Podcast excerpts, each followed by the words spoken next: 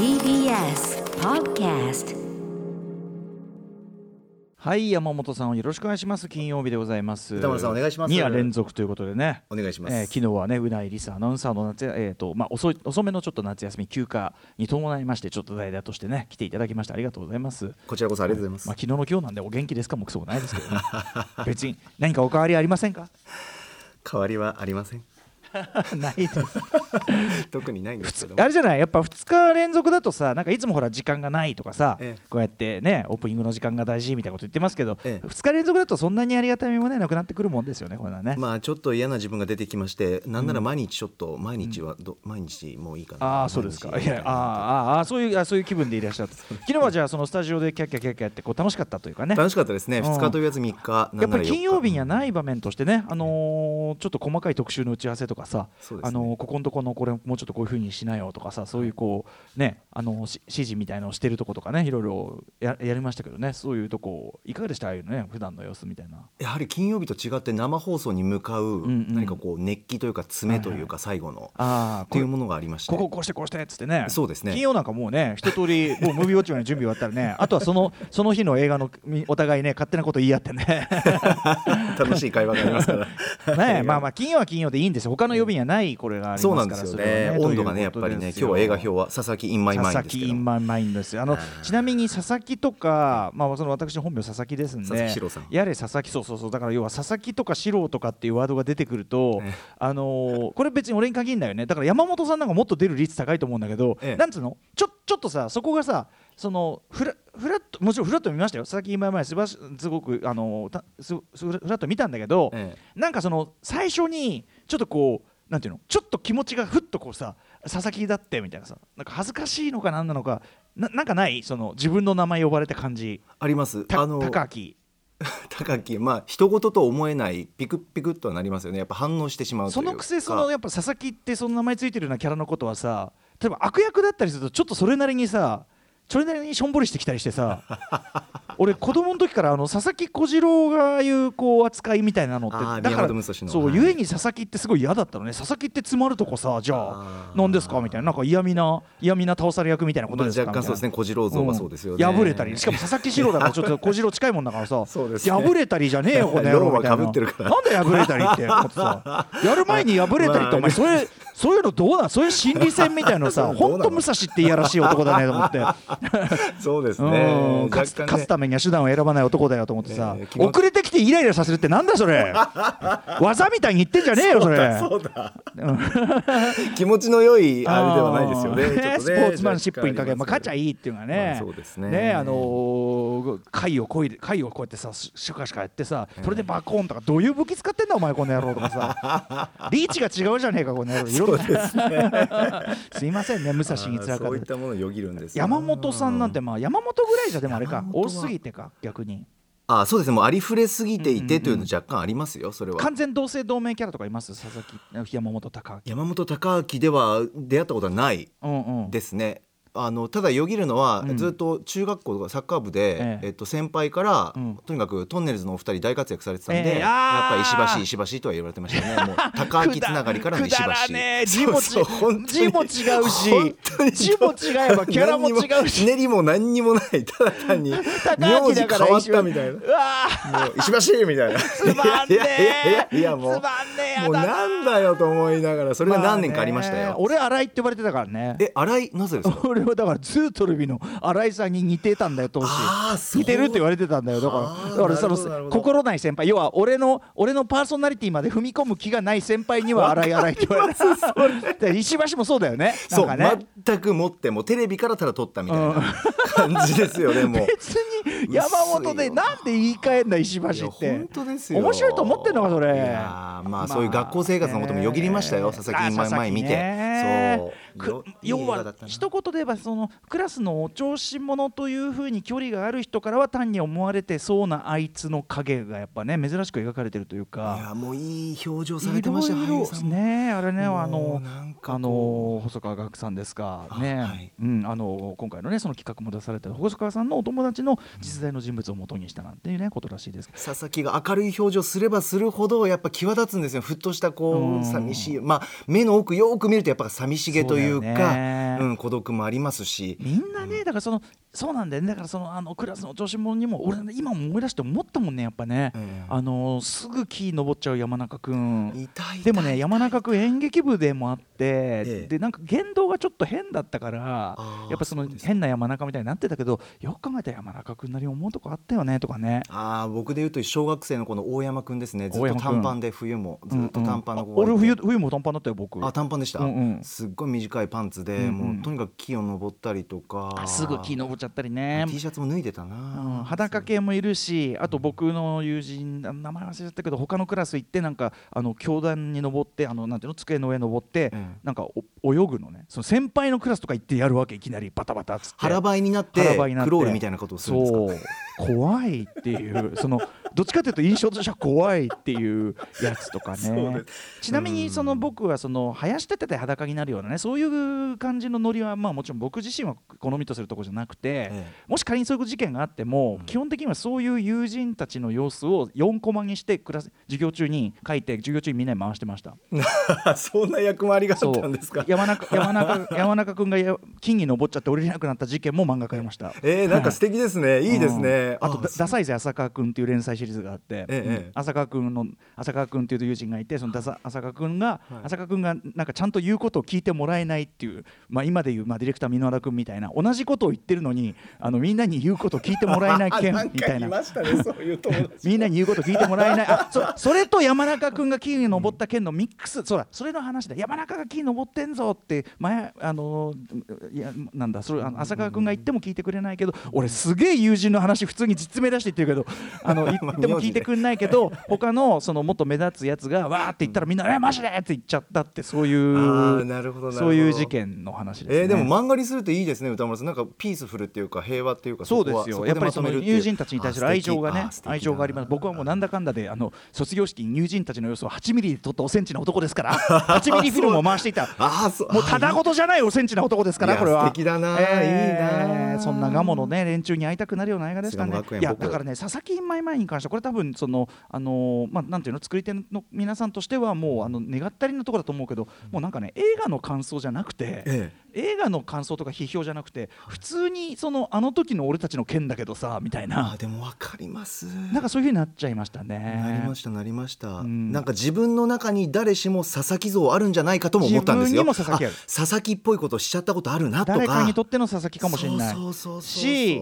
でその佐々木誰かにとっての佐々木ってのは一つにはですよ。その、お前のあの一言がよく考えたらきっかけだったんだよね。っていうことってさやっぱあるわけじゃないでありますすかねとかね。あとやっぱりそのなんか無意に過ごす当然ね時間っていうののね、あのー楽しかったというかなんとはい。あ実はともう一生ない時間、はい。ただ人んちって何の用事もなく、全員違うことしてる。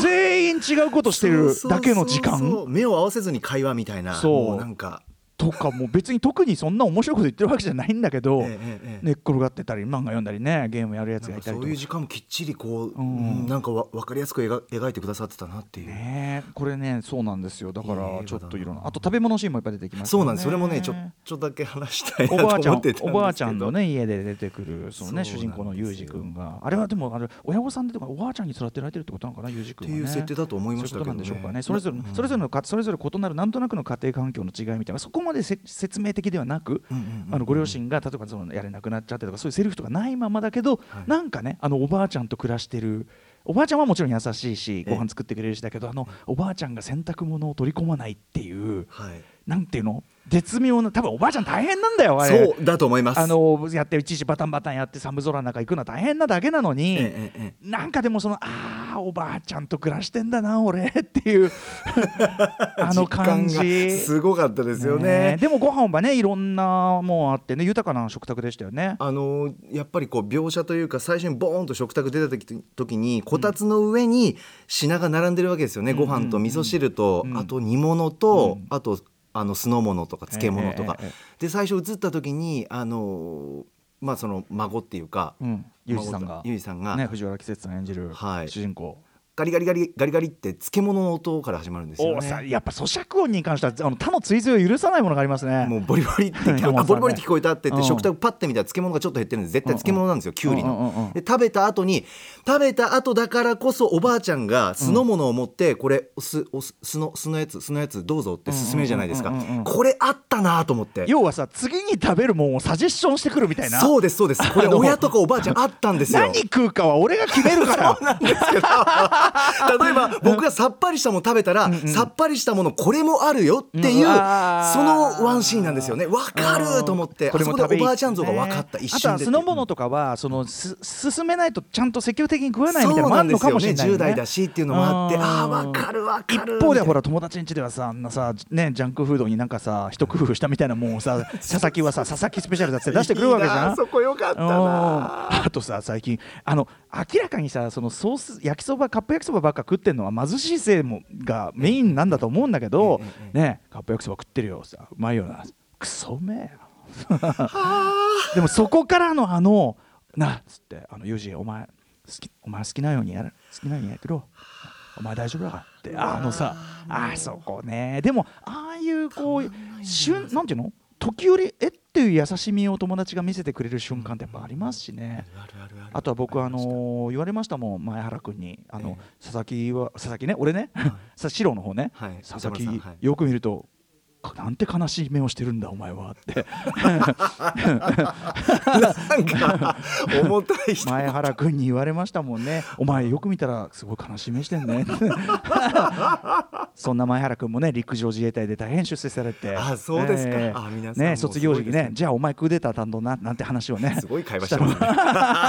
前原やめろっつって多分 それやめろっつってそれああわかる。なんかそんな会話思い出すな、なんか尽きないですね話も。そうなの。なんかだからこっちのねあのいろんな記憶の扉も開かれるし、その自分まあ当然自分たちの現在というところも照射されるようなね。それだけいい映画だった。ね佐々木みんまんまいおすすめです。ええぜひ劇場でウォッチしてください。今日映画表あります、は いこの後あるこの後あるんでしたっけ？ありますよ。大丈夫6時半からありますよ。こんなに話しちゃったね。はい。じゃあそろそろ始めましょうか、はい。アフターシックスジャンクション12月4日金曜日時刻は6時12分です。ラジオでお聞きの方もラジコでお聞きの方もこんばんは。TBS ラジオキーセーションにお送りするカルチャーキュレーションプログラムアフターシックスジャンクション通称アトロックです。はいパーソナリティは私ラップグループライムスターの歌丸です。本日はライムスター所属事務所スタープレイヤーズ会議室からリモート出演しております。そして本日のパートナーは？はい TBS ラジオ第6スタジオからお送りしています。金曜のパートナー TBS アナウンサー山本貴明です。はいということでですねまずちょっとあの私事周りちょっとだけお知らせしていいですか？お願いします。えっと昨日発売になりましたえっと週刊文春エンタ。私あのね毎年あの恒例というかこれローソン限定ですかね？ローソン限定で出てる週刊文春エンタってまあ週刊文春が出してる、えー特にまあ年末にはねあのその来年公開映画の、えー10本をですねえっと4人4人のレビュアーがそれぞれ星取りで5人？4人？5人いらっしゃいますね。5人のレビュアーがそれぞれ、まあ、あの文春は毎週ねあの点取り表星取り表であのあれやってますけどあれのまあ年末版という感じで、えー、と私3年目だか4年目だか忘れましたけど、えー今年も参加しておりますということで「週刊文春エンタ」えー、と12月3日にもうすでに発売になっております、えーあの宮野真守さんがね声優の宮野真守さんが表紙となっておりまして、ははいい10本やっておりましてですねこれ、あの蓋を開けてみると、はい。僕自身もすごい楽しみなのは、ええ。要は他の人がどう何を書いてどう評価してるかって知らないんで自分がその書いたものとか評価したものに関して、えで見るとやっぱねあそあ自分が見たものあそう見ますかとあーまか。た違う視点。うん、なんかね僕的には今年はなんか極端になんかこう点数が触れるような感じじゃなくて割とこうなんていうのかなまああの小粒だけどいい感じのものみたいなのが多くて、なんであんまり点数的にメリハリがつけられなかったのはねちょっとまああのー別に無理してつけることもおかしいんだけど、ええ点数的にメリハリつかなかったなというのがちょっと若干まあ反省っていうか。引け目だったんですけど他の方見るとねあーっつってあーやっぱかっこいいなーってここで ここでこの低評価かっこいいなーみたいな。ああなるほどそういうものですか。なんかきキレがよくキレがいいなー 低評価キレいいなーみたいな。いやそんなそのキレ自分のキレをよく見せるために低評価つけるなんてそんな下劣なことはしたくないけど、ええ。でも人の見るとちょっとね、はい。あーなんかあなんかここに中途半端な点数つけてる俺がなんかぬるく見えるみたいな。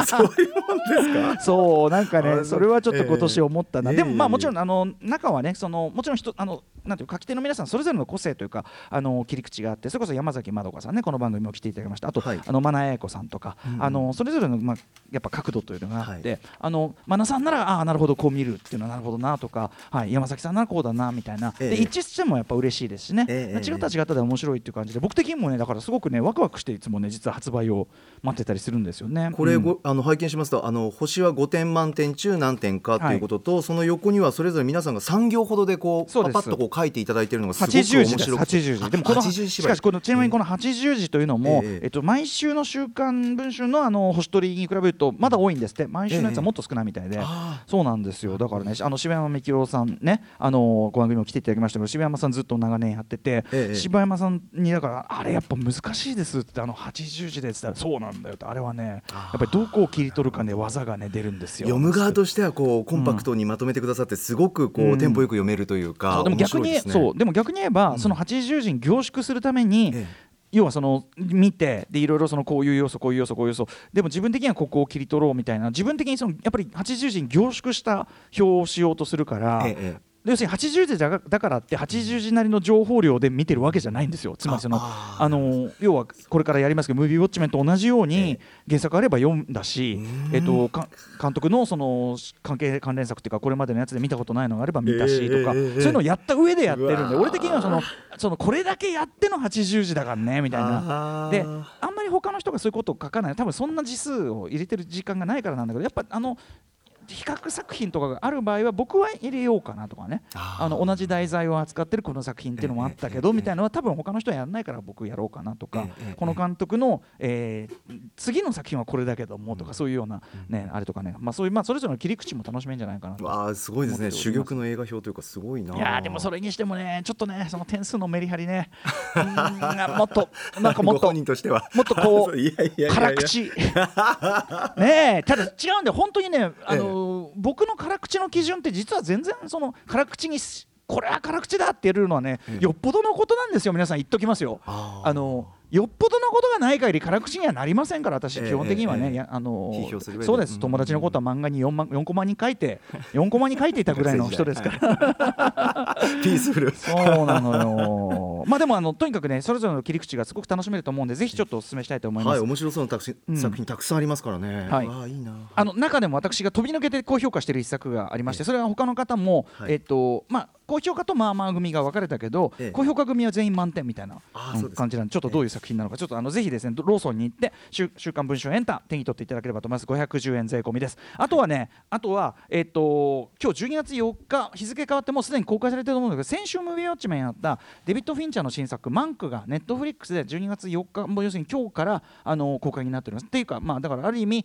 まあ今日から広くいっぱい見る人が増えると思いますので、あのもちろん劇場公開もされたからこのムービーウォッチもやったんですけど、はい。あのマンクという作品ぜひあのこの今回はすごくねなんていうの？いつもの映画表とはちょっとまた違った意味で、あの要は説明必要っていうかねちょっと若干予備知識必要なあとはその補助線引くとやっぱり分かりやすくなるタイプ典型的なあの解説が必要なタイプのはい。映画、でそれだからダメっていうことでは全くない。だからそのそういうのがなくてなんだ分かんない。なんかピンとこなかったんですけどみたいなのっていうのを、ええなんていうかな、なんていうかねお客様は神様ですずられですね言い散らかすみたいなのが目に見えるので そういうのが評感想が並ぶのが、ええええそういうことじゃない作品もあるんですよと、えええーいう意味でマンク。ちょっとぜひ私のね書き起こし表ありますんで、ええ。はい。あのーあの参照していただければなと思っていポッドキャストの配信もありますからねそちら聞いていただいてもというところもあります。あとね、この今週すごいしつこくね押してきたガメラ大怪獣空中決戦 4- 4KHDR え来た来た。ーそ速発売されますがええ、これあのアンコール上映が決定したそうです。嬉しいですね、えー大好評ということで来年1月15日から2週間、えー全国のゾルビーシネマ7館でアンコール上映することを公式ツイッターが発表したそうです。